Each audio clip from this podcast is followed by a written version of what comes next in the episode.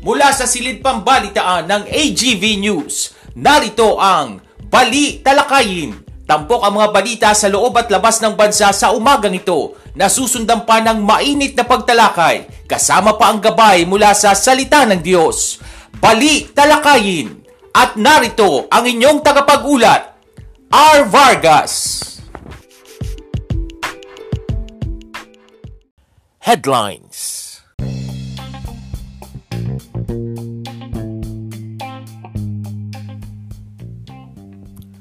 Sa ulo ng mga balita, Russia sinimulan na ang pag-atake sa Ukraine. Kaligtasan ng mahigit 300 Pilipino sa Ukraine tiniyak ng gobyerno ng Pilipinas. Metro Manila hinugna sa Alert Level 1 ayon kay Secretary Duque. At Bongbong Marcos hindi pa nagkumpirma ng pagdalo sa COMELEC debate. Magandang umaga ngayon ay araw ng biyernes, ika-25 sa buwan ng Pebrero taong 2022. Ako po si R. Vargas at narito ang detalye ng mga balita. Sinimulan na ng Russia ang pag-atake sa Ukraine. Ito'y makaraang i-anunsyo ni Russian President Vladimir Putin na maglulunsad ito ng special military operation sa naturang bansa. Matapos ang pahayag ng Russian President ay nagkaroon na ng mga pagsabog sa mga syudad sa Ukraine, kabilang ang Kharkiv at Eastern Ukraine at Kiev na kabisera nito.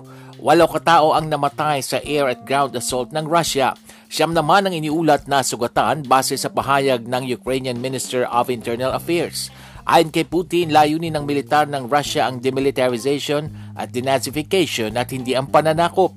Nais din ni Putin na isuko ng Ukraine ang kanilang armas o maging responsable sa pagdanak ng dugo. Now narito ilang buwan nang umiira lang tensyon sa Ukraine na mas tumindi ngayong linggo matapos ang talumpati ni Putin na itinatanggi ang statehood sa nasabing bansa. Mas naging mainit si Putin matapos ang paulit-ulit na babala ng Amerika na ang mas malawak na pananakop ng Russia ay hindi maiiwasan na sinundan ng sanctions ng Amerika at mga kakamping bansa sa Europa. Tiniyak ng gobyerno ng Pilipinas ang kaligtasan ng mahigit 300 Pilipino sa Ukraine na dadalhin sa ligtas na lugar. Ito'y dahil sa pangunahing iniisip ngayon ni Pangulong Rodrigo Duterte ang kaligtasan ng mga Pilipino na nasa Ukraine. Ayon kay Cabinet Secretary Carlo Nograles, nagsasagawa na ng repatriation efforts ang gobyerno sa pamagitan ng Department of Foreign Affairs. Samantala, umapila rin si Senator Grace Poe na agad na ilikas ang mga Pilipino sa nasabing bansa sa gitna ng napipintong military operations. Kailangan din anyang pagkalooban ng tulong ang mga pababaliking Pilipino hanggang sa makasama nila ang kanilang pamilya. Samantala, asahan ang lalo pang pagsipa ng presyo ng mga produktong petrolyo sa mga susunod na linggo dahil sa paglusob ng Russia sa Ukraine. Sinabi ng mga analysts na posibleng tumaas ang presyo ng gasolina na mula sa kasalukuyang average na 68 pesos per liter ay aabot sa hanggang 77 pesos. Habang ang diesel na nasa 59 pesos per liter ngayon, maaring sumipa ng hanggang 73 pesos. Ang halaga ng benchmark sa Brent crude ay tumaas sa mahigit $102 per barrel mula noong 2014 nang atakihin din ng Russia ang Ukraine sa pag-agaw sa Crimean Peninsula. Inaasahan ng mga analyst na ang presyo ng krudo sa world market ay aabot sa $120 per barrel sa mga darating na linggo. Inihayag naman ng pamahalaan handa itong magbigay ng ayuda sa apektadong sektor tulad ng mga tsuper, magsasaka at mangingisda.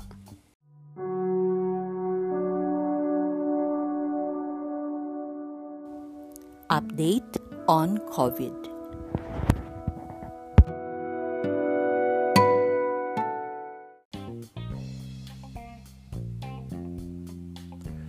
Nakapagtala ng 1,745 na karagdagang kaso ng COVID-19. Meron namang naitalang 2,045 na gumaling at 188 ang pumanaw. Sa kabuang bilang naman naitalang kaso sa bansa, 55,079 ang aktibong kaso, 3,546,009 ang gumaling at 56,165 ang namatay. Ayon sa pinakahuling ulat, lahat ng mga laboratorio ay operational mula, mula noong February 22 habang mayroong tatlong laboratorio ang hindi nakapagsumite ng datos sa COVID-19 Document Repository System. Samantala, iginiit ni Health Secretary Francisco Duque III na hinugna ang National Capital Region para sa pagbaba sa Alert Level 1 dahil naabot na nito ang mga metrikong kinakailangan.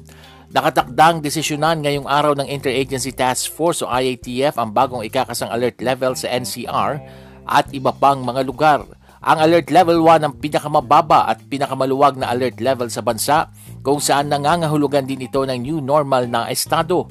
Nauna nang inirekomenda ng Metro Manila Mayors na ibaba ang NCR sa Alert Level 1. Igidiniduke na naabot na sa NCR ang 83% bakunadong mga senior citizens habang higit sa isang daang porsyento na ang target population ng capital region ang fully vaccinated na rin laban sa COVID-19. Samantala nakatakdang ikasa ng gobyerno sa Marso ang ikaapat na yugto ng Bayanihan Bakunahan National Vaccination Drive. Ayon kay Health Secretary Francisco Duque III, sa nasabing Vax Drive, bibigyang prioridad ang pagbabakuna sa mga bata at senior citizens. Siniguro rin ng Health Chief na palalakasin pa nila ang kanilang vaccination efforts lalo na sa mga hindi pa nababakunahan, maging ang pagtuturok ng booster shot sa mga fully vaccinated na. Sa ikatlong yugto ng Bayanihan Bakunahan National Vaccination Drive, hindi naabot ng gobyerno ang target na 5 milyong babakunahan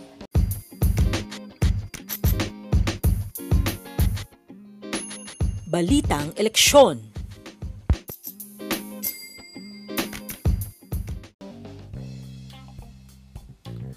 Nilinaw ng kampo ni Presidential Candidate Ferdinand Bongbong Marcos Jr. na hindi pa kinumpirma ng dating senador na dadalo siya sa debate na pasisinayaan ng Commission on Elections o COMELEC sa Marso.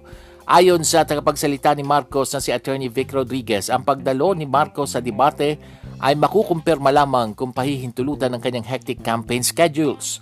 Now narito, kinumpirma ng COMELEC na ang sampung presidentiables ay present lahat sa gaganaping debate. Matapos ang pahayag ng kampo ni Marcos, sumagot naman agad si COMELEC spokesman James Jimenez sa Twitter at sinabing sila ay sinabihan ni Bongbong na dadulo ito sa debate ng komisyon. Sa ibaing dagat, tahasang binatikos ni US President Joe Biden ang naging hakbang ng Russia na full-scale invasion sa Ukraine. Ayon kay Biden, pananagutin ng buong mundo ang Russia sa mga idudulot nitong pinsala at pagkasawi ng mga tao. Samantala, nanindigan naman ng Ukraine na gagawin nila ang lahat para ipaglaban ang kanilang bansa. Idineklara ni Ukrainian President Vladimir Zelensky ang martial law sa buong Ukraine. Samantala, nagpapatuloy sa nagpapatuloy na gyera sa pagitan ng dalawang bansa Sinabi ng Ukraine military na nasa limang Russian planes at Russian helicopter ang kanilang na-shutdown sa bahagi ng Luhansk o Luhansk region.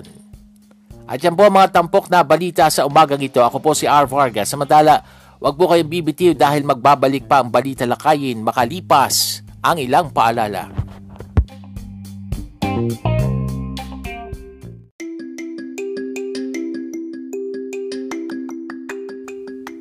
Ngayong nalalapit na ang eleksyon, ano ang mga dapat tandaan sa pagboto sa gitna ng pag-iral ng pandemya? Mananatiling in-person pa rin ang magiging botohan. Ibig sabihin, kailangan pa rin pumunta sa mga voting center para makaboto. Maglalagay ang COMELEC ng health screenings sa mga voting centers. Ipatutupad ng mahigpit ang social distancing kung kaya't babawasan ng tao sa loob ng polling precinct. Magkakaroon ng isolation polling place kung saan pwedeng bumoto ang isang butanteng dumating sa polling center at nagpakita ng simptomas ng COVID-19, gaya ng pagkakaroon ng mataas sa temperatura at pag-ubo. At doon siya pwedeng bumoto. Tandaan, parehong mahalaga ang iyong pagboto para sa kinabukasan ng bansa at iyong kalusugan para hindi mahawa ng COVID-19.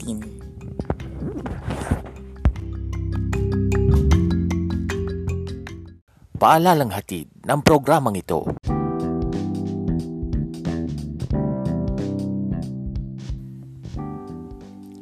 Good morning! Isang magandang magandang umaga po sa inyong lahat. Halina't makinig, makibalita at mapagpala dito po sa ating podcast program na Balita Lakayin. Ako po ang inyong lingkod, R. Vargas. Napapakinggan po ang ating programa sa pamagitan ng Anchor.fm at Spotify. At uh, ngayon po, araw ng uh, biyernes, pista opisyal, kaya long weekend po para sa mga nagtatrabaho. Aba, eh, February 25 po ngayon. Kaya po pista opisyal ay dat ating pong uh, ginugunita itong EDSA People Power Revolution. Mamaya ay eh, pag-uusapan po natin yung mga bagay na yan. At uh, shout out po muna tayo sa mga nakikinig sa ating programa ngayong holiday na ito ng uh, biyernes. Unang-una po shout out po kay uh, Precious Pacho uh, na nagpapabati po. Pinapa-shout out niya po si Kuya Robert uh, Kuya Robert Bautista. Ayan, si paring Robert na dati namin kasamahan sa office. Ganon din si si Kuya Ronel Garcia. Tama ba apelido ni Ronel Garcia, no? Oo. Uh, sana ay nasa maayos kayong kondisyon. Mga crew niya dati yan eh, nung siya ay aming uh, reporter, ano? Si uh, Kuya Ronel at si Kuya Robert. Si, si Kuya Robert ay kumpare ko at nabati na rin na shout out na rin natin dito. At shout out din sa iba pa nating mga sumusubaybay sa ating program sa umagang ito. As I was saying, holiday po ngayon, ano? Mamaya, i-discuss natin yung tungkol dyan sa, sa EDSA. Meron tayong makakapanayam. Pero ngayon po, matindi itong uh, nangyari sa Russia at Ukraine. Talagang tinira na ng uh, Russia itong uh, Ukraine. Ano? Ipanalangin po natin yung ating mga kababayan doon. Maging yung mga misyonero na nangangaral po ng salita ng Diyos sa bansang Ukraine eh, hindi po maganda yung sitwasyon nila ngayon doon dahil uh, matindi po yung ginawang uh, pag-atake nga nitong uh, Russia sa bansang Ukraine at uh, inaasahan po natin na maging tayo dito sa Pilipinas at ibang bahagi pa ng Asia eh maaapektuhan. Bagamat malayo tayo sa bansang yon dahil nasa bandang Europa, asahan po natin na maaapektuhan ang Pilipinas at Asia sa gariang nagaganap sa Ukraine at uh, kung lalo na po ang pangunahing pag-uusapan ay tungkol sa usapin ng ekonomiya.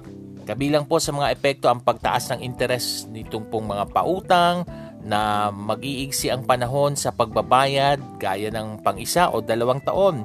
Dito rin po mararamdaman sa krisis na ito yung kagipitan ng mga nangungutang na bansa o yung kumpanya na maaring maganap din mismo sa loob ng Pilipinas at, at uh, iba pa. Siyempre po, asahan na rin natin tataas yung presyo ng mga pangunahing bilihin sa pandaigdig na merkado, gaya na rin po ng langis at natural gas na ikatataas din ng presyo ng iba pang mga bilihin. Eh, bukod po sa pagsasamantala ng mga trader o middleman sa langis at natural gas sa girian sa dalawang bansa, aktual din pong tataas yung presyo ng mga ito. Asahan po yan dahil sa pagmamahal ng singili ng mga barko at insurance sa pagbabiyahe. At kapag nagkaroon po ng harangan ng biyahe ng mga barko at pagtigil ng production ng mga ito, eh tsak po kukulangin ang supply sa buong mundo na ikatataas din ang presyo ng mga nasabing produkto. Sa parte po ng uh, Europa na nakadepende ang uh, uh, konsumo nila sa natural gas sa supply ng Russia, eh babaling ang mga industriya ng langis dun sa mas mahal kaya anumang bentang produkto ng mga ito sa Asia eh tataas din ang halaga sa mahal na halaga sa produksyon. Asahan po ang mga bagay na yan. Ang Russia po kasi ito po yung pinakamalaking supplier ng natural gas sa buong mundo habang uh, pangalawa po ang Saudi Arabia na supplier naman ng langis.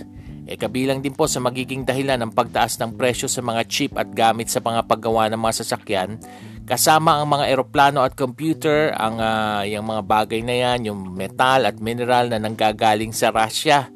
Eh, kaya nga po, itong sitwasyon na to, kala lang natin malayo tayo, pero maski paano apektado tayo, lalo na sa usapin ng ekonomiya. So ipanalangin po natin, talagang uh, wag naman magtuloy-tuloy ano, at uh, pumayapa na yung sitwasyon.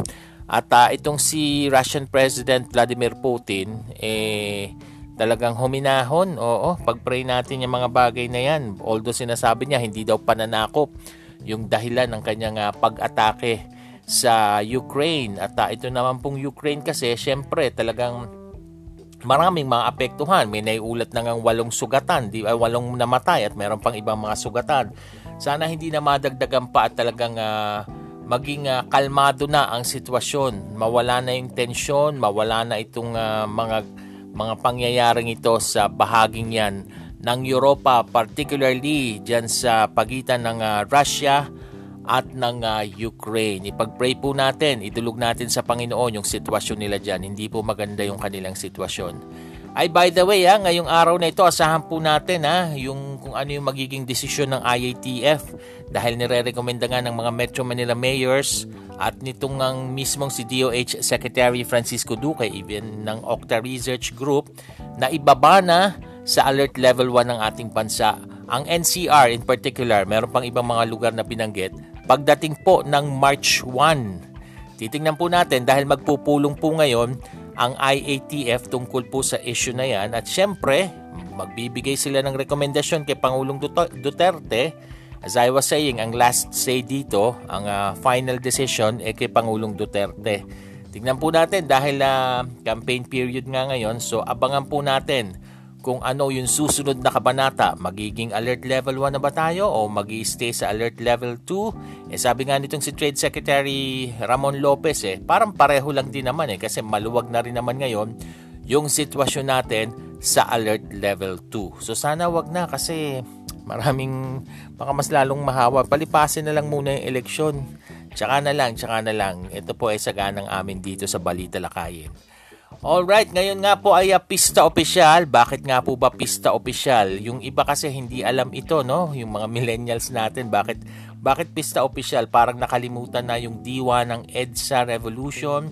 Ano ba 'tong mga pinaglaban na to? Ano ba yung ano ba yung magiging relasyon nito, significance nito ngayon? At uh, tayo ay nasa panahon ngayon ng eleksyon napipili na naman tayo ng mga bagong leader. Uh, ngayon po, ika-36 na anibersaryo ng EDSA People Power Revolution at uh, ano ba ang uh, mga dapat nating mahalagang malaman tungkol dito.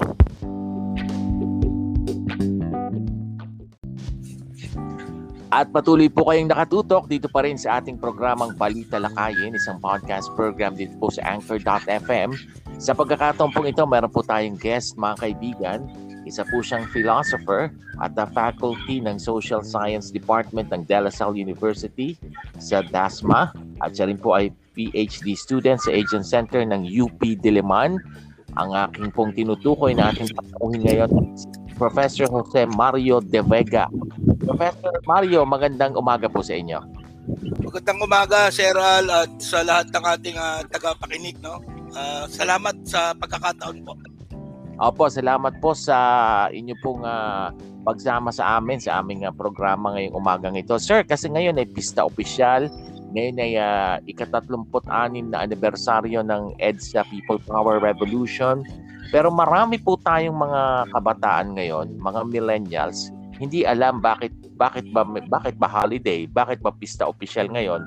Ano ba itong uh, kino-commemorate natin? Ano ba itong EDSA na to na ginugunita natin? Go ahead, sir. Um, una, magandang umaga ulit sa ating mga kababayan at uh, salamat sa pagkakataon.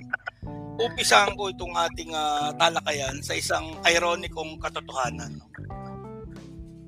Matapos ng uh, labing apat na taon sa ilalim ng kadiliman, batas militar mula 1972 hanggang 1986, nag-alsa na ang bayan, napatanggal na natin ang diktador na si Marcos. Nagkaroon na ng EDSA. Marami ang umasa dito sa di ba? Pero ang nangyari ay uh, kumbaga nawasak na pangarap ang nangyari dun sa EDSA. Parang tinanggal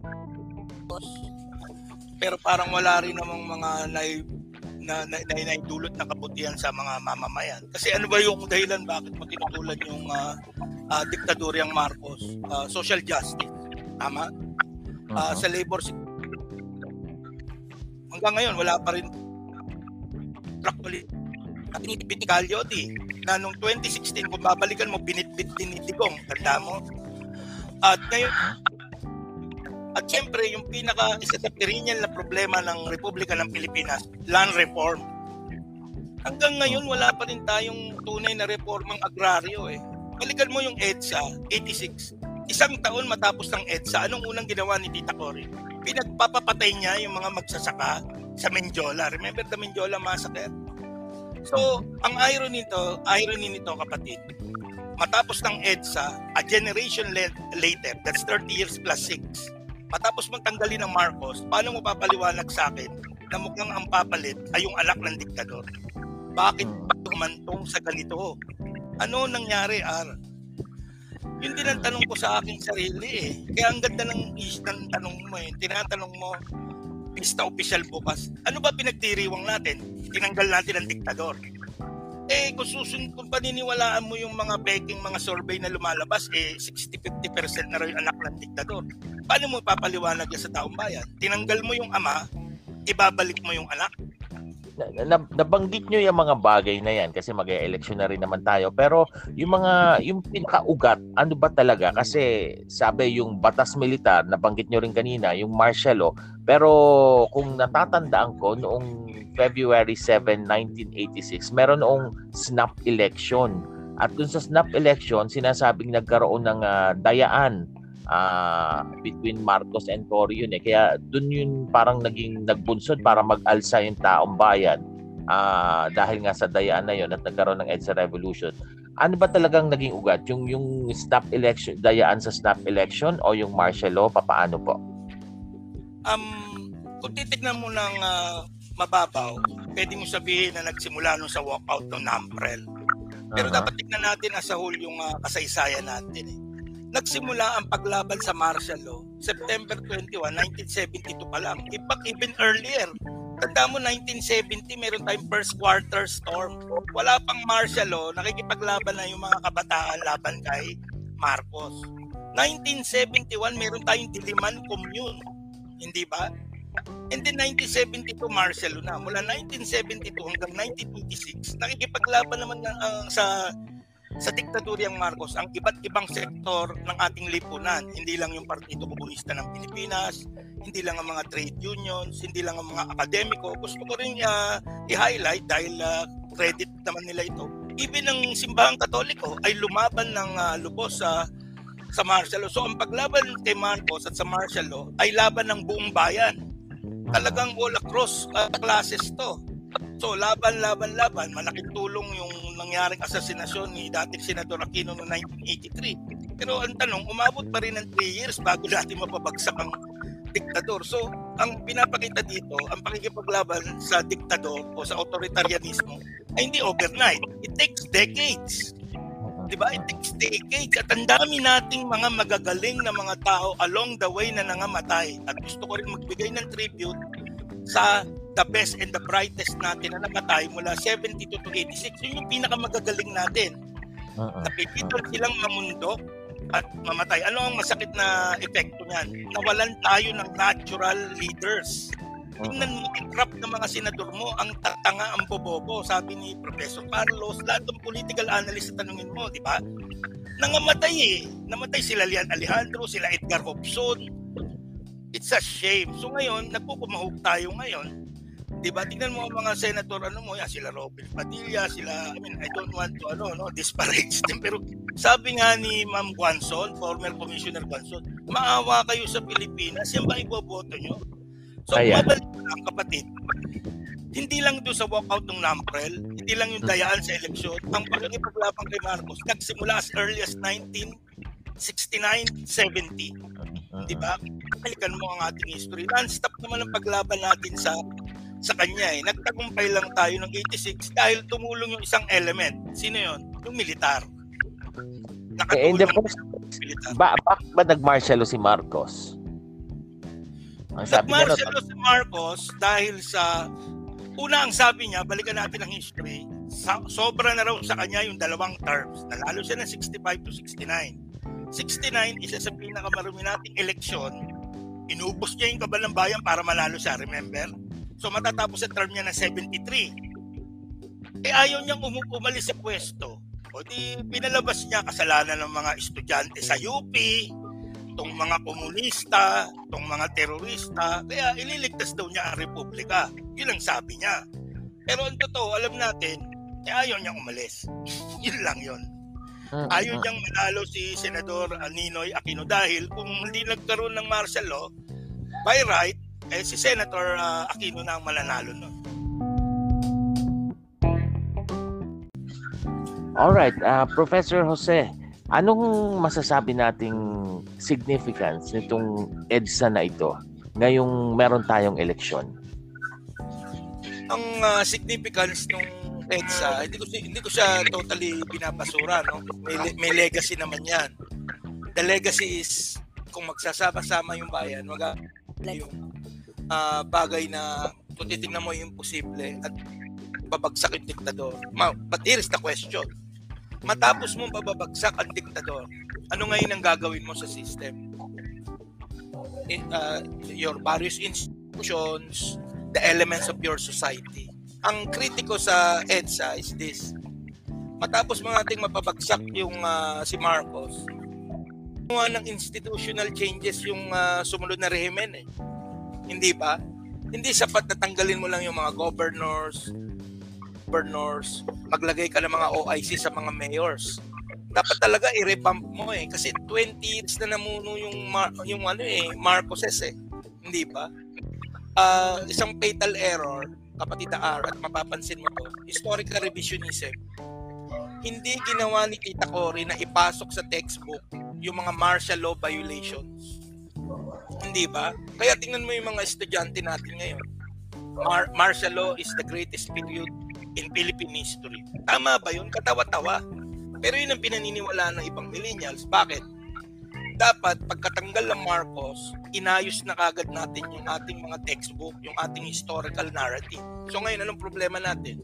Historical revisionism, historical distortion, historical denialism. Dapat, para matuloy yung EDSA, matuto tayo doon. Uh, lahat ng mga atrocities, huwag natin kalimutan, nung panahon ng martial law, nung panahon ni GMA, nung panahon Duterte, na nasa 30,000 na ang namamatay sa ating mga kapatid. But the challenge here for the those people na naniniwala dyan sa EDSA, ano ang programa nyo sa mga manggagawa? Ano ang programa nyo sa mga magsasaka? Ano ang programa nyo sa mga guro? Di ba? Yun yung tanong natin yan eh. Kaya nang wasak yung pangarap ng EDSA, tanongin mo yung mga DDS, galit sila sa yellow tart. Dahil wala naman talagang ginawa rin daw. Kada yung mga DDS eh. Paano, di ba, kausapin mo? Ako, if you will ask me sinong man ako, hindi ako Didi man ako. Sa manggagawa ako. Kahit na uh, hindi ko alam kung ilan ang magiging bilang namin. Kasi, di ba, eh, kaya nga yung dilaw, nag-pink. Pero ang problema, paano pa rin niya, paano pa rin niya ipapaliwanag na iba yung pink sa dilaw? Hmm. yun yung tanong. Hmm. Hindi ba? So, ano pinagdiriwang natin? Di ba? So, yun yung tanong dyan. Nasaan ang manggagawa at magsasaka sa EDSA na lang kami yung may malaking ginampanan dyan, pero initsapwera kami. Mm. Tapos ngayon, nananawagan sila na sumama kami sa kanila na kapag daw natalo raw si si Ma'am Lenny, kasalanan daw namin. At kami magiging kasalanan yun. Hindi, ilab ilalaban namin yung hanap. Pero ang maliwanag, itong mga puwersa na to, lahat to, kontra Marcos ba? Kontra Marcos. Laban kami sa pagbabalik ng diktadura o nung anak to si De Junior, tutol kami dyan. Ayun, sige. Maraming salamat po sa inyong pagsama sa aming programa, Professor Jose Mario De Vega. At uh, thank you so much, sir, sa inyong uh, time. Salamat kapatid na R at sa ating mga tagapakinig. No? Padayon po sa naniniwala ko magkakaroon pa rin ng isang mas makatao at makatarungang lipunang Pilipino. Salamat po. Thank you po.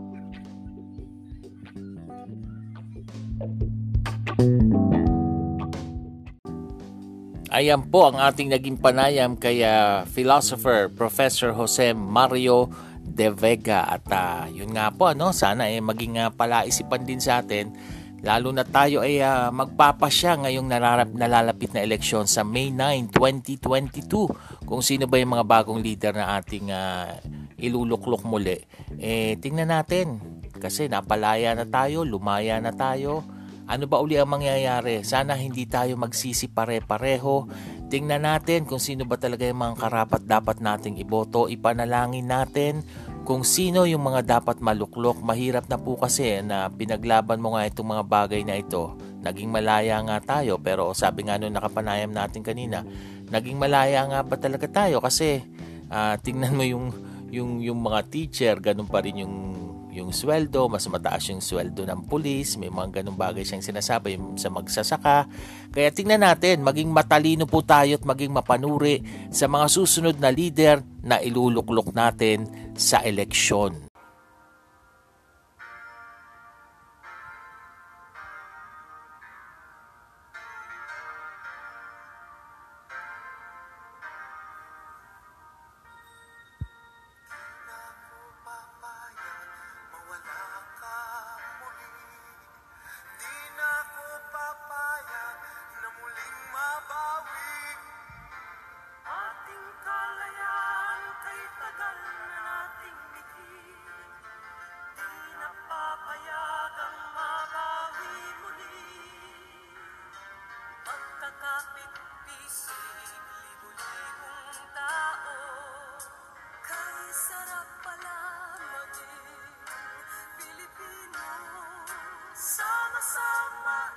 outside.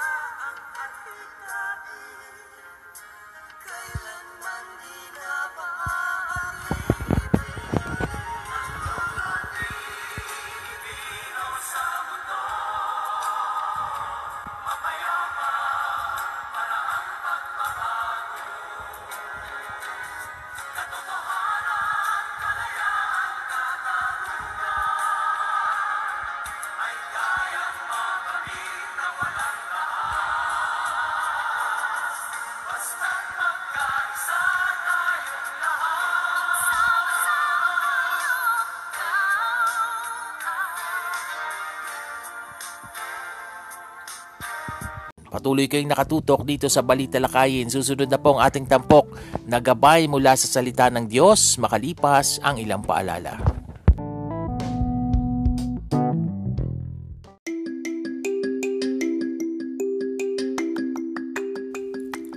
Paano makatitipid ng tubig ngayong tag-init? Isara ang gripo habang nagsasabon ng kamay, nagsisipilyo, nag-aahit, kahit pa kung nagsasabon o nagsashampoo habang naliligo. Buksan na lamang ito kung magbabanlaw na. Mag-recycle ng tubig. Ang pinagbanlawang tubig mula sa nilabhang mga damit o pinaghugasan ng mga pinggan ay pwedeng gamitin ng pambuhos sa CR, panlinis sa garahe, pandilig sa halaman at panlaban ng basahan. Paalalang hatid ng programang ito.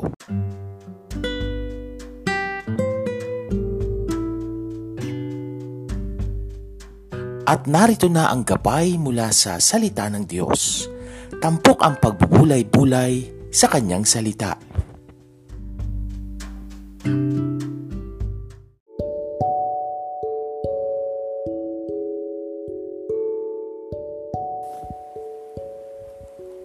Patuloy kayong nakatutok sa ating programang Balita Lakayin. Sa pagkakataong ito, dumako na tayo sa ating tampok na gabay mula sa salita ng Diyos. Kilala niyo ba si Joseph? Yung iba tawag sa kanya Joseph the Dreamer. Si Joseph po ang kanyang istorya ay matatagpuan sa Book of Genesis sa Bible. Isa siya sa labing dalawang anak ni Jacob. Mahal na mahal siya ni Jacob. Kaya naman, nagselos yung kanyang mga kapatid at siya ay pinagbili bilang alipin. Nung siya ay nasa Egypt na, siya ay naging katiwala ni Potiphar, isa sa mga opisyal ng Pharaoh. Makikita po natin yung pagpabor ng Diyos sa buhay ni Joseph sa kabila ng kanyang mga naranasang hirap sa buhay. Joseph lived a life pleasing to God and is remembered for it. Ano po ang pwede nating matutunan sa buhay ni Joseph? Una, please God in your family. Si Joseph ay nagmula sa isang magulong pamilya. Ang ama niyang si Jacob ay isang deceiver o mandaraya. Dinaya niya ang kanyang kapatid na si Esau. Ang ama niyang si Jacob ay may mga anak sa apat na iba't ibang babae. Merong mga kapatid si Joseph na mga naiinggit sa kanya. Pinagplanuhan siyang patayin ng kanyang mga kapatid pero sa halip ay nagdesisyon silang ibenta na lang siya sa Egypt nang siya ay ma-promote na Prime Minister ng Egypt. Nakaharap niya muli ang kanyang mga kapatid. Na kay Joseph na lahat ang rason at kapangyarihan para paghigantihan yung kanyang mga kapatid. Pero sa halip na gawin ito, umiyak siya at pinatawad ang kanyang mga kapatid nang aminin nila ang kanilang kasalanan. How can we please God in our family? Una, forgive, magpatawad. Maaring dumating ang panahon na ang asawa mo, ang anak mo, ang magulang mo o si, sino mang family member sa inyo ay makasakit sa iyo. Bago pa sila makagawa ng kasalanan sa atin, matuto na tayong laging handang magpatawad sa kanila dahil ito ang nais ng Diyos na gawin natin. Pangalawa, love the Lord. Kapag mahal natin ang ating Diyos, mamahalin din tayo, mamahalin din natin ang pamilya at mga kaanak. Okay, kanina, please God in your family. Pangalawa naman, please God at work. Please God in your workplace. Si Joseph po, nakatagpo ng pabor sa paningin ng kanyang amo nang siya ay ma-promote. Sa ating trabaho, may pagkakataon na hindi naman laging maayos o pleasant ang sitwasyon. Maaring yung ka-office mate natin ay hindi maganda yung ugali o minsan yung boss natin ay mainit ang ulo. Pero kahit ano pa ang ugali nila, let's do our best pa rin sa ating trabaho. Dahil ang Lord ang ating pinaglilingkuran at ang Diyos ang gusto nating i-please at i-glorify sa ating ginagawa. Gaya nga ng sinabi sa 1 Corinthians chapter 10 verse 31. Ano po bang sinasabi sa 1 Corinthians 10:31? Tunghayan nga po natin ang sinasabi dito. 1 Corinthians 10.31 Buksan natin ang ating mga Bible doon para mas malinaw po na makita nating Bible ang nagsasabi po nito. 1 Corinthians chapter 10 verse 31 Ang sabi po dito sa 1 Corinthians 10.31 So whether so whether you eat or drink or whatever you do, do it all for the glory of God. Malinaw po 'yon. Pangatlo, please God in your private life. Si Joseph ay tumanggi sa tukso sa pangaakit ng asawa ng kanyang amo. Alam niyang ito ay kasalanan at hindi kalugod-lugod sa Diyos. Tayo rin sa ating pribadong buhay, maaari may mga tukso tayong kaharapin, pero isipin natin na pag nagpatangay tayo sa mga ito, isipin natin yung magiging consequence na kapalit nito. Matuto tayong tumanggi at labanan ito sa pangalan ni Jesus para ma-please natin ang ating Panginoon. At pang-apat at panghuli, please God even if things go bad after doing the right thing. Si Joseph, hindi nagpadala sa tukso ng asawa ni Potiphar pero sa kabila noon, siya pa ang nakulong ng mahabang panahon. Parang iisipin mo tuloy, ano ba yan? Hindi na nga nagpatangay sa tukso, nakulong pa. Or minsan siguro sa ating buhay, sasabihin natin, bakit ganun? Gumawa na nga ako ng mabuti, ako pa ang napahamak. Tama na nga yung ginawa ko, eto pa na pala ako. Pero alam ninyo si Joseph, kahit nakakulong siya, hindi pa rin siya pinabayaan ng Diyos. Naging mabuti pa rin ng Lord sa kanya at makikita natin yan sa Genesis 39, 21 to 23. At sa bandang huli, nilagay pa rin ng Panginoon si Joseph sa magandang kalagayan. So ano man ang kalagayan natin sa ating buhay, mahirap man yan, magulo, masalimuot, masakit, let's continue to please God in everything. Tayo po ay manalangin. Lord, help us to please you in everything we do, Panginoon. Kahit pa sa hindi magandang sitwasyon ng aming buhay. Ikaw pa rin ang maitaas at mapapurihan sa aming buhay, Lord God, gaya ng ginawa ni Joseph. Salamat po sa pangalan ng aming Panginoong Heso Kristo. Amen. At dyan na po nagtatapos ang ating programang Balita Lakayin. Muli niyo po kaming subaybayan sa susunod na pagsasayang papawid. Ako po si R. Vargas. Happy weekend. Pagpalain po tayong lahat ng ating Diyos. This podcast program is open for advertisements and commercials, for blogs and announcements of your upcoming events, and even for political ads at a very low rate. Avail now of this promo. You may contact 0920-745-8869 for details or send your queries to arvargas0521 at gmail.com.